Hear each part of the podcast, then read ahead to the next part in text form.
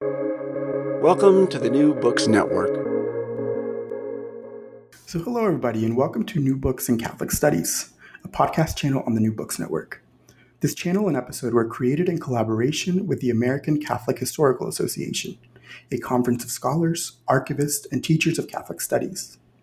My name is Carlos Ruiz Martinez, and I'm a host on the channel. Today I'm joined by a co host, Allison Isidore. How are you doing today, Allison? I'm doing great. Thanks for having me.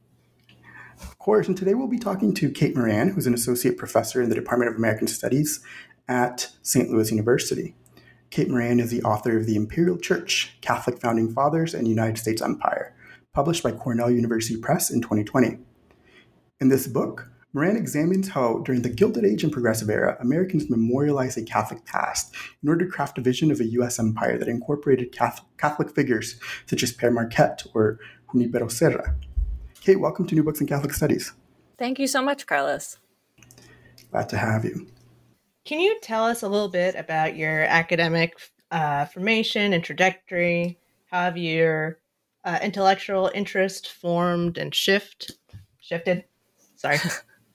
sure, Allison. Thanks for the question. Um, I think actually, you know, I've been interested for a long time through most of my academic training in US history in some form and in religious studies in another, and particularly in the study of Catholicism and US history and culture. Um, I think that probably if a transformation happened for me, the biggest transformation happened after I got my PhD. I got my PhD in history.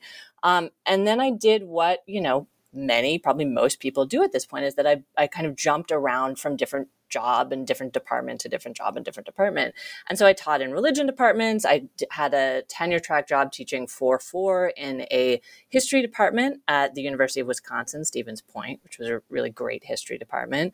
Um, I did a stint teaching American studies in Germany for a year. And as a result of this, I think I came out of kind of the close focus on my own research and became much more attuned to kind of the larger narratives of US history and to the fractures and the fissures within them. And that really affected the book. That changed the way I thought about what the book was doing. Yeah. Um, so before we dive into the book, um, can you tell us about how you came into this particular project? You know, how did you come to be interested in how the Catholic past was uh, evoked by Protestants and Catholic uh, Americans alike? Uh, to talk about the imperial expression expansion. Sorry. Yeah. Well, I mean, the thing is, I didn't actually become interested in that because I didn't know that that was what I was writing about, that this was my dissertation book. And, um, you know, if there are any graduate students listening to this podcast, I should note that I did not know what it was about until after the dissertation was over. Um, that I started because I was in a program studying US cultural and intellectual history. And as I was reading through a lot of work on that, I was realizing that Catholicism was almost never mentioned. And when it was, it was in the context most often of anti Catholicism. Um, you know, there's a lot about kind of like Maria Monk and the, uh, you know, American Protective Association.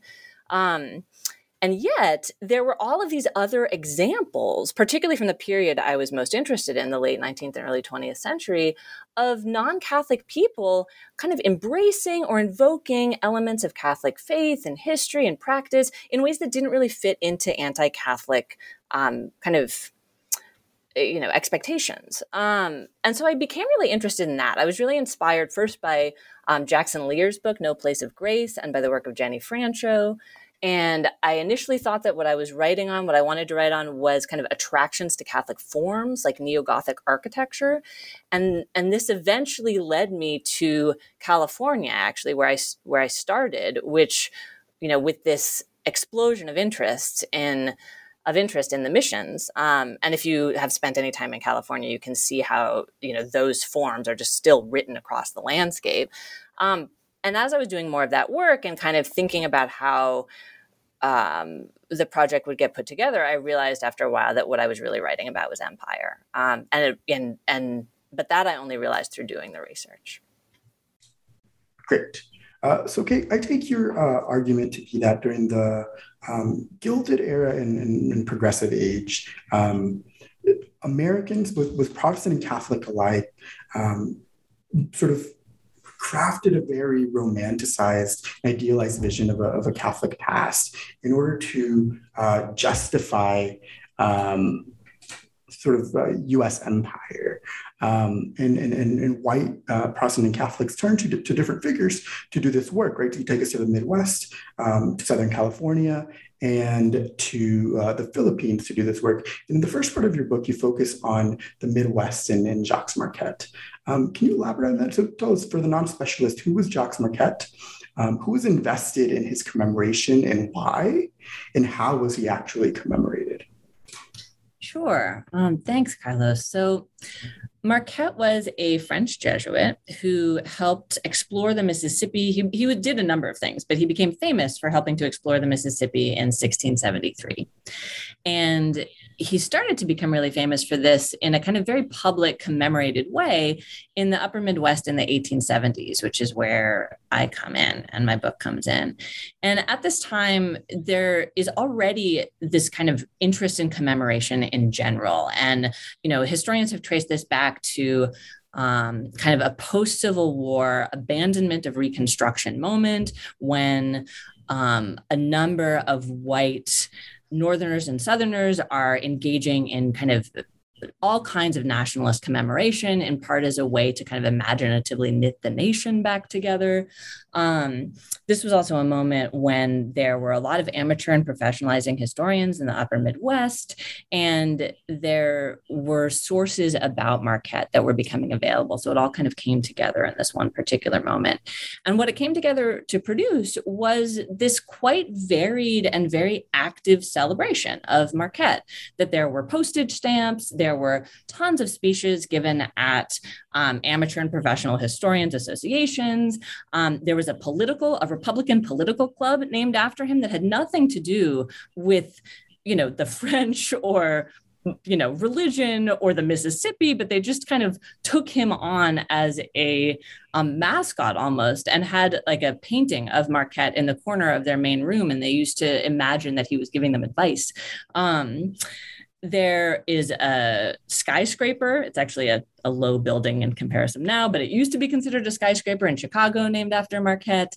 Um, so, anyway, he was just really widely celebrated. And he was celebrated, I argue, for two main reasons um, or in two main ways. One was that he was most often called, if anyone was going to give him a title, most often it was going to be the first white man in the era in the area. Um, he was called the first white man of, you know, Wisconsin, of Michigan, of the Mississippi, of all kinds of things, and um, so he was kind of figured as this white founding figure and as such he was compared to other national founding figures to the Puritans and the Pilgrims most explicitly. And the idea was to elevate him to a kind of, you know, as a regional representative in a national founding story, and a, um, and that this was done quite literally in a place called the National Statuary Hall, which is a great place to think about historical commemoration. It's, you know, you should go to the website now. All the statues are still in the nation's capital. There's two statues from each state,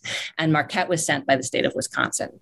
Um, and so, so part of my argument is that this really was about a way of extending what had been a very kind of East Coast centric um, origin story of the nation to encompass um, the Midwest as well. And in doing so, it expands that origin story um, to include the French, it, it expands it to include Catholics, um, but it also makes it about this kind of notion of a common um, Christian evangelizing and quote unquote civilizing project that grounded the founding of the nation. Um, so that's the first thing. The second thing that happened in a lot of Marquette commemorations was that he was described as a particularly gentle imperial figure. He one historian at the time called him a peaceful conqueror, um, which is an amazing kind of oxymoronic phrase. Um, and you know what I argue is that this was he became this valuable figure because he allowed people to imagine that this kind of peaceful conquest had occurred in the past, was part of the roots of uh, the imperial nation, and could also be adopted in the future as a way of, um, you know, engaging in imperial pursuits. Um, in a way that was kind of gentle and even with the consent of those um, who were being conquered. And Marquette proved to be a great example for this, um, probably most famously in one example where he's not even named. At the end of Longfellow's epic poem, The Song of Hiawatha, Marquette's journals were the basis for uh, a kind of figure Marquette, or uh, sorry, Longfellow calls um, the black robe chief, the prophet, who comes in at the very end of the poet, of, at the very end of the poem to kind of usher Hiawatha off stage, which is an ending that Hiawatha is made to embrace. Um, and that people who celebrated Marquette at the time really knew that he was the example from which this figure was drawn. His words from his journal are in the poem. Um, and this was part of the celebration of Marquette. Great, thank you. And so in, in after thinking about how a French Catholic colonial past was uh, celebrated, you move in part two of your book um, to Southern California, and you think about how uh, Spanish missionaries like uh, Junipero Serra were celebrated and, and remembered uh, to almost naturalize U.S. settler colonialism. Um, who was Serra, and, and how, who was celebrating California's uh, Spanish missionary past, and to what ends? Yeah. So Serra was um, a Spanish or actually a Majorcan Franciscan who was um, kind of responsible for the founding of what became a chain of 12 missions running up and down the coast of California. The first one was founded around 1769, I believe, the last one around 1833. Um, and he began to be celebrated, um, and those missions began to be really celebrated around the 1880s, in part as a result of um, a kind of influx of Protestant white settlers to California, to Southern California, which until then, even after even after California became a state, um, Southern California was still majority Spanish speaking. There weren't for a while a lot of white settlers there. They start coming thanks to a number of things, including a railway rate war that made coming out there very cheap. Um, they start coming around the 1880s, and there's this intense fascination with these mission buildings, some of which are in ruins, some of which um, are being used as parish churches but they are taken up by kind of Anglo boosters at the time as almost a California brand. So if you think about kind of what was happening with Marquette in the upper Midwest, and then you imagine it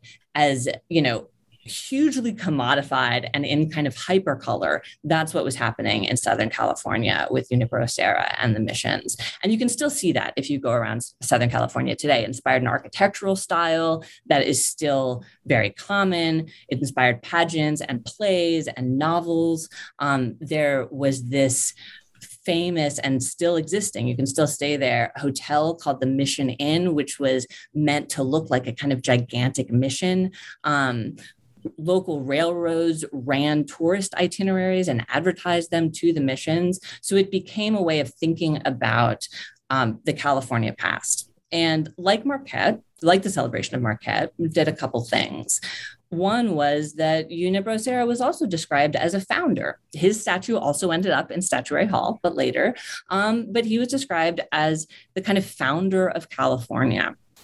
Um, and compared also to the Pilgrims and the Puritans. Um, and this was done in a somewhat different way in California. And one of the things, you know, I'll be stressing here kind of continuities for coherence sake, but one of the things that the books gets into is that these were very different places. And so even though similar things were happening, there were also kind of different exigent circumstances. So in California, for example, the celebration of Serra was also done in a way that served in part to delegitimize the recent Mexican era and in other ways to atone for Anglo violence in um, the process of settler colonialism in the era, um, which I go into in the book. The other big thing that that was happening in the Serra commemorations, I argue, is that he was being invoked, much like Marquette was, as a kind of model for civilizing empire. And that this came out in a whole bunch of ways, some of which more, more predictable than others.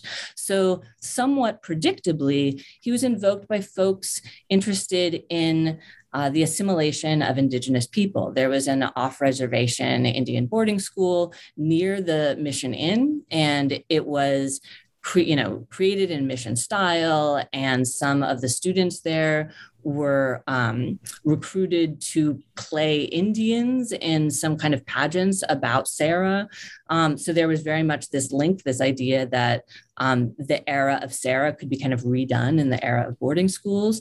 Um, but there were also there are also links that seem i think much more unpredictable to us now. I think my my favorite one of these is that he was really invoked by boosters at the time who were funded by this rising anglo oligarchy which was very anti-union.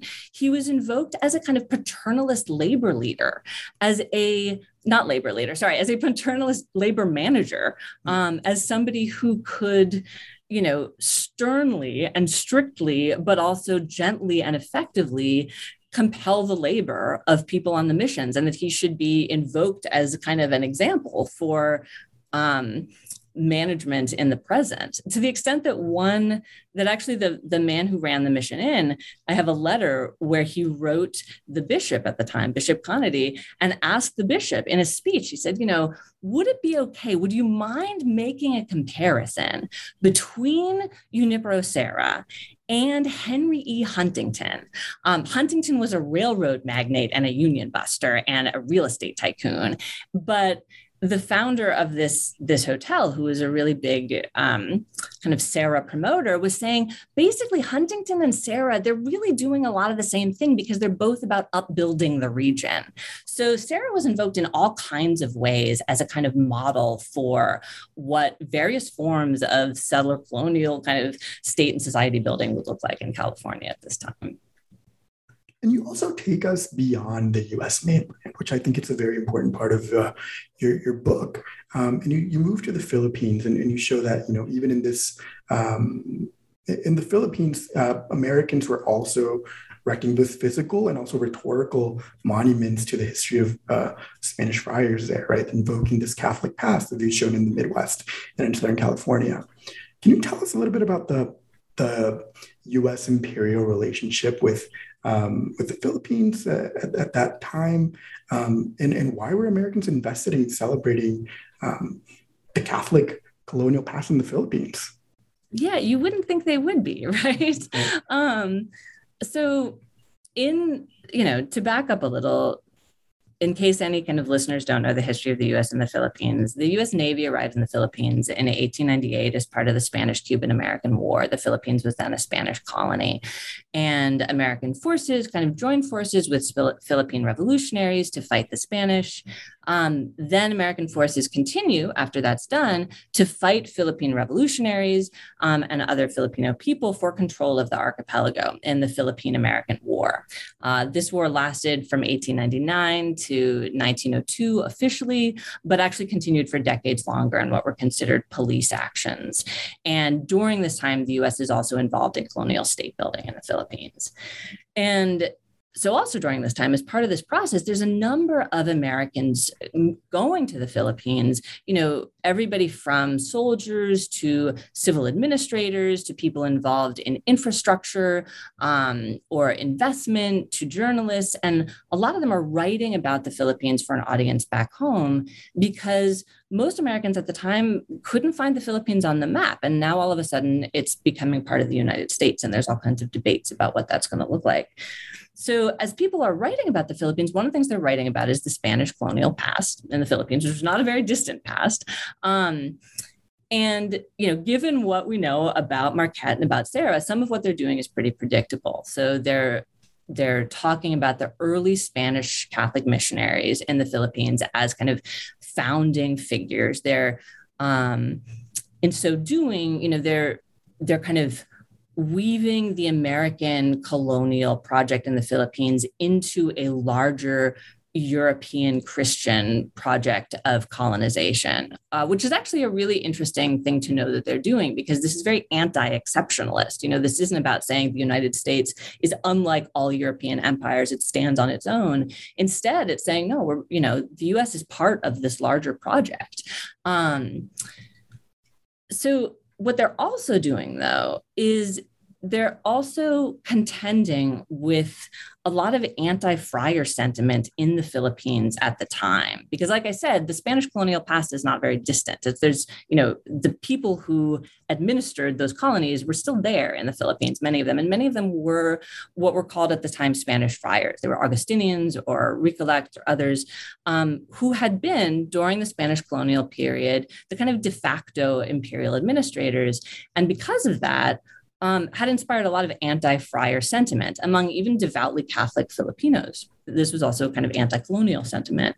So, American administrators, journalists get there. And it's on one hand, they're writing these really kind of glorifying things about the first missionaries to go to the Philippines in you know the 16th century.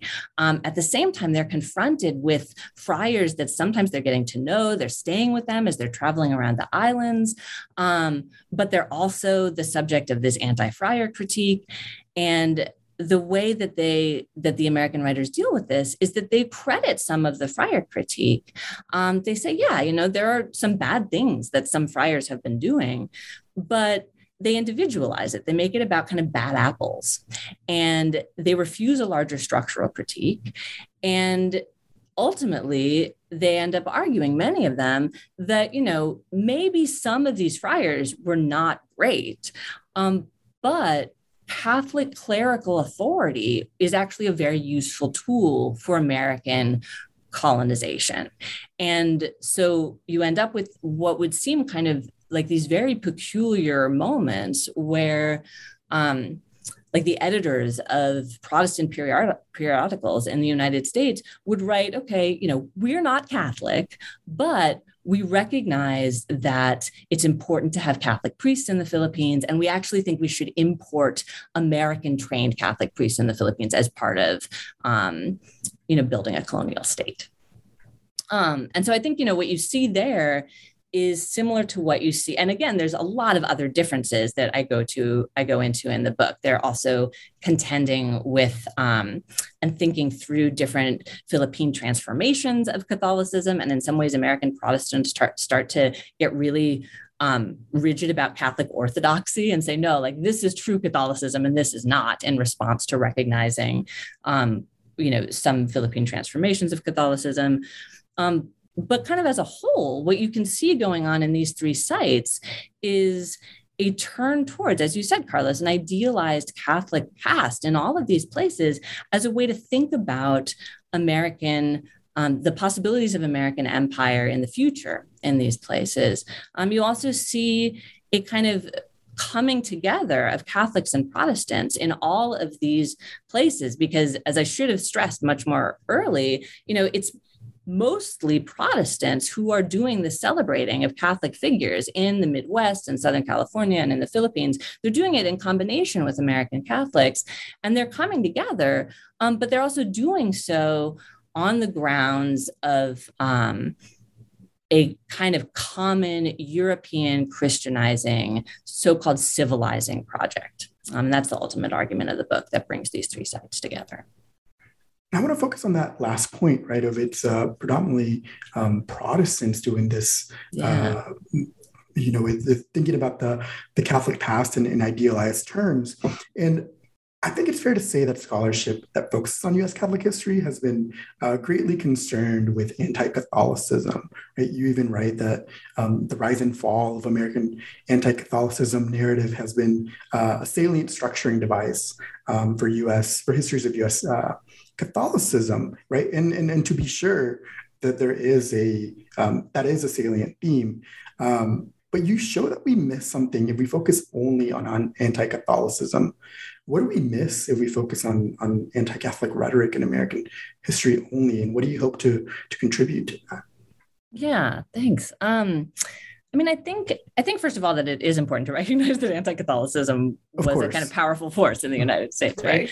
right. Um, but I do think I do think because it's so exclusively focused on, we miss a bunch of things. One of the things we miss is we just can't explain some things. Like you couldn't explain that headline about, you know, we need American priests in the Philippines if you only thought of this era as an era of anti-Catholicism, and it was an era of recurrent anti-Catholic organizing and um, and rhetoric. But if you just focus on anti-Catholicism as kind of your dominating framework, you can't understand this.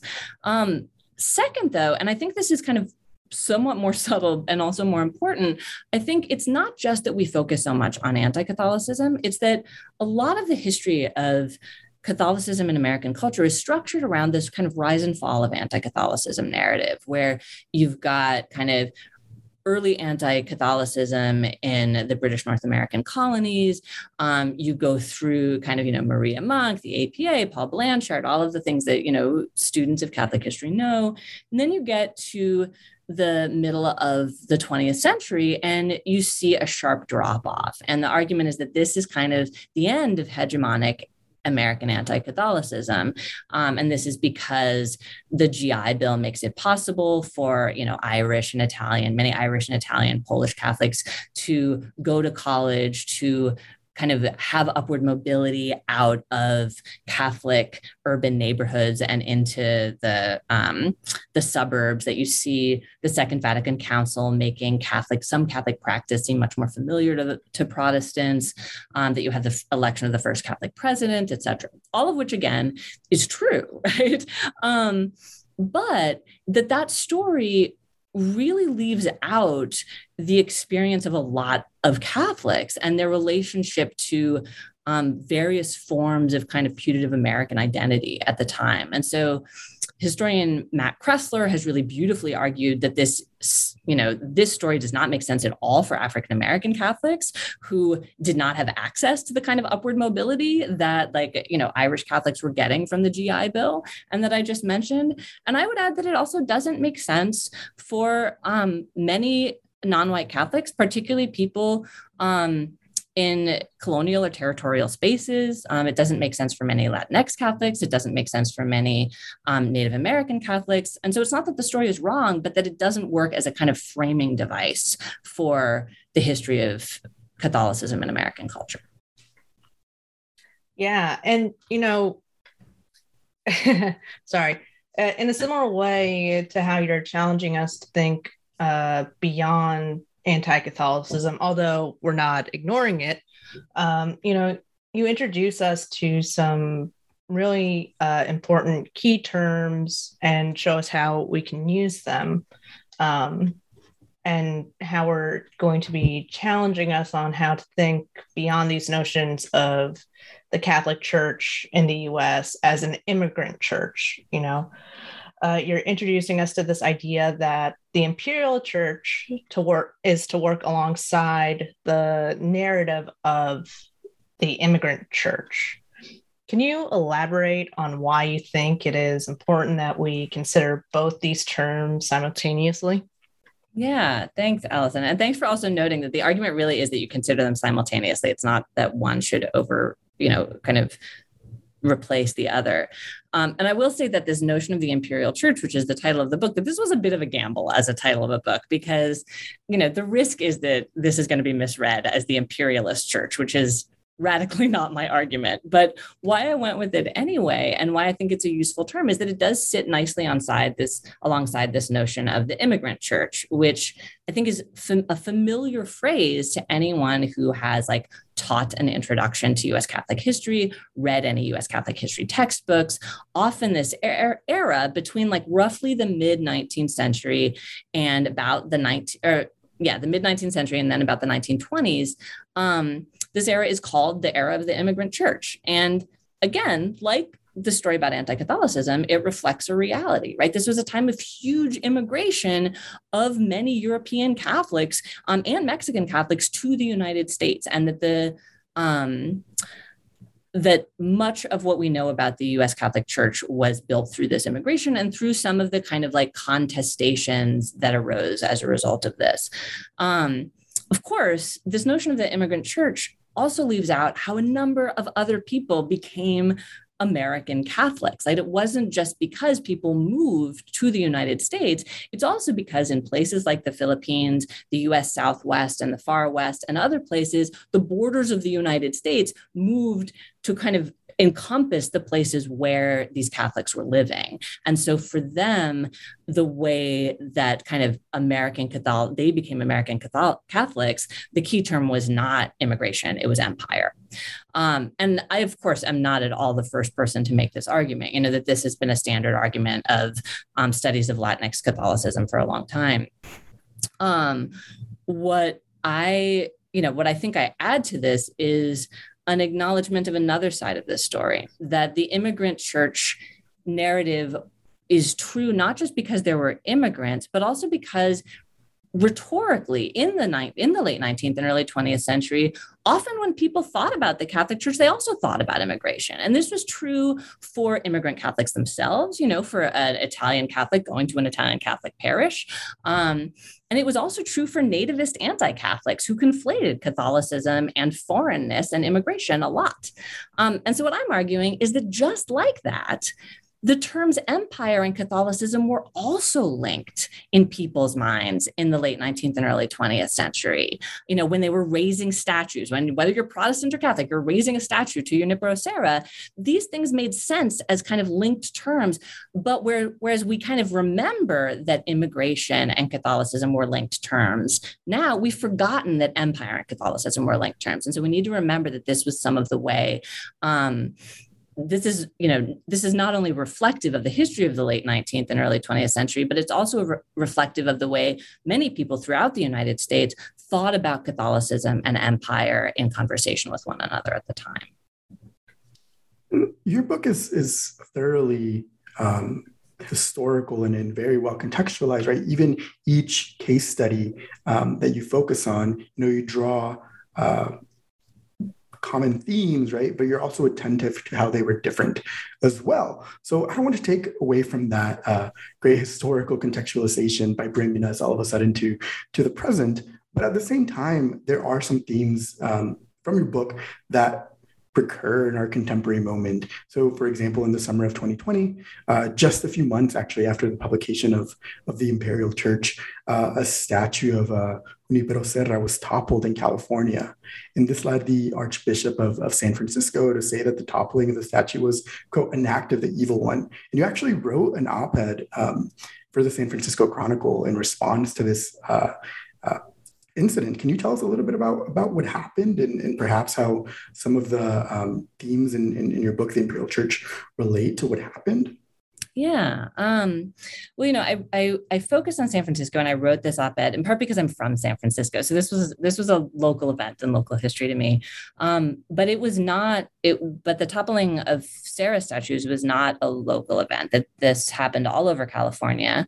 Um, and was in fact, you know, as as you both well know, part of this kind of larger anti-racist, anti-colonialist um, critique of US monumental history that resulted in the summer of 2020 in the toppling of lots of statues of um, Confederate monuments, of figures of Columbus, all kinds of things.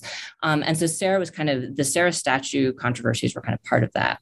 Um, and it's also not over that I should note that just last month, Governor Newsom in California signed a law um, to replace the site of one toppled statue, this one in on the state capitol grounds, to replace it with a memorial and monument to California's indigenous people. Um, this was largely the work of Assemblyman James Ramos, who is a member of the Serrano Cahuilla tribe and um, is himself, I believe, the first California Indian to be elected to the assembly. So this continued, and, and that there continues to be controversy about this, that the, um, you know, that I think uh, the bishop um, of the who's you know speaking about the Sacramento area um, is still has not you know criticized this move. Um, and that Californians continue to debate what to debate what to do with statues of Serra, particularly statues of Serra in public places. And I should note, because we haven't mentioned on this podcast, that Serra is actually a saint in the Catholic, the Roman Catholic Church, that it's Saint Serra. And so this adds some complexity for many Catholics to this debate. Um, I think in terms of where my book comes in, I see it as analogous to some of the points that folks were making about the toppling of Confederate statues, that there were people who were saying, okay, so part of this is about the fact that it's a statue of a Confederate, but part of this is also about the context in which these statues were raised. That, you know, many statues of Confederate leaders were raised um, not during the Confederacy, but as part of kind of Jim Crow era efforts to claim space for white supremacy. And so I'm arguing, you know, it's a different history, but I'm arguing that, um, you know, we should look both at the history of Serra and the Franciscan missionaries, but also at the history of the individual statues in California and how many of them, not all of them, but many of them were raised in this period that I'm writing about. Um, and as part of an argument that, um, you know, the origins of California can be traced back to Spanish Catholic missionaries, and that these um, origins were similar to the nation's you know other national origin stories like the puritans and the pilgrims and marquette um, and that the united states nation and empire can thus be cast as founded um, by people engaged in christian evangelization and quote unquote civilization um, and that this model can be both kind of um, something to be proud of in the moment and something to guide US action in the future. That this was the argument being made by many of these statues. And so if you want to think about what to do with the statues now, it's also worth contending with what you think about that argument, regardless of what you may think about, you know, Serra as an individual. Um, and so that is, I think, where the book comes in, and that's what I tried to get across in in the op-ed that I wrote. Um, so as we wrap things up here, um, what uh, can you tell us about what you're currently working on? Are there any questions uh, that are lingering from your work on the imperial church that you're going to continue pursuing or you know have you taken uh, a new direction in your work yeah um, well thanks for the opportunity to talk about it i think i've done some kind of other smaller things but the thing that I'm most engaged in right now is a new book project that is both similar and very different from the Imperial Church. So um, it is different. It is most obviously different in the fact that it is a uh, history of one single institution, uh, the San Francisco Magdalene Asylum, which was founded by Irish immigrant Sisters of Mercy in the mid 19th century and continued until the 1930s. Um, and as you may guess from the line, from the name Magdalene Asylum, it was um, kind of most explicitly intended to be a place for you know sexually what would have been considered sexually wayward women and girls so um, women who were involved in sex work or uh, women and girls who were pregnant and unmarried, that kind of thing. Um, it ended up, as I'm doing the research, becoming, um, it was much more than that. It, um, many women and girls passed through the Magdalene Asylum, um, among other things. And what got me really interested in it very quickly after it was founded, the sisters who ran it began to take state funding to incarcerate girls who had been sentenced um, by the courts to the local industrial school. There was a scandal at the industrial school. They no longer wanted to take in girls. So girls who were sentenced by the courts ended up getting sent to the Magdalene Asylum. So I see this as part of the um, kind of religious and carceral history of California, and probably in conversation with the larger religious and carceral history of the United States, particularly in relation to the incarceration of women and girls. Um, so you can see this is a really different project. It's much smaller. I wanted to move from something that was so geographically expansive to something very local. Um, and I've loved doing that in part because I have different kinds of conversations with people about it. I did an interview with the Cushwa Center um, a little while ago that got put up on the you know put up on the web and because of that, I ended up, I now get emails every once in a while from people whose ancestors were at the Magdalene Asylum, who I guess are Googling like Magdalene Asylum history, find my name, and then want to know more about their ancestors. So these are really interesting conversations to have. And, and I think it's because it's this kind of tightly focused local history.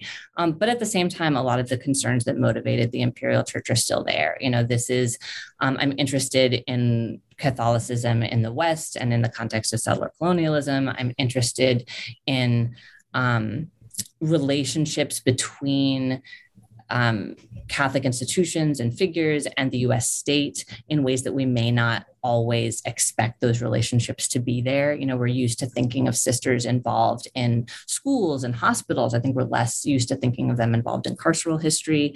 Um, and so these things kind of continue to motivate to motivate the work on a, on a pretty different project. Well, Kate, we've taken up a good bit of your time. Thank you so much for talking to us for New Books in Catholic Studies. Well, thank you so much, Carlos and Allison. I really enjoyed the opportunity to talk with you both.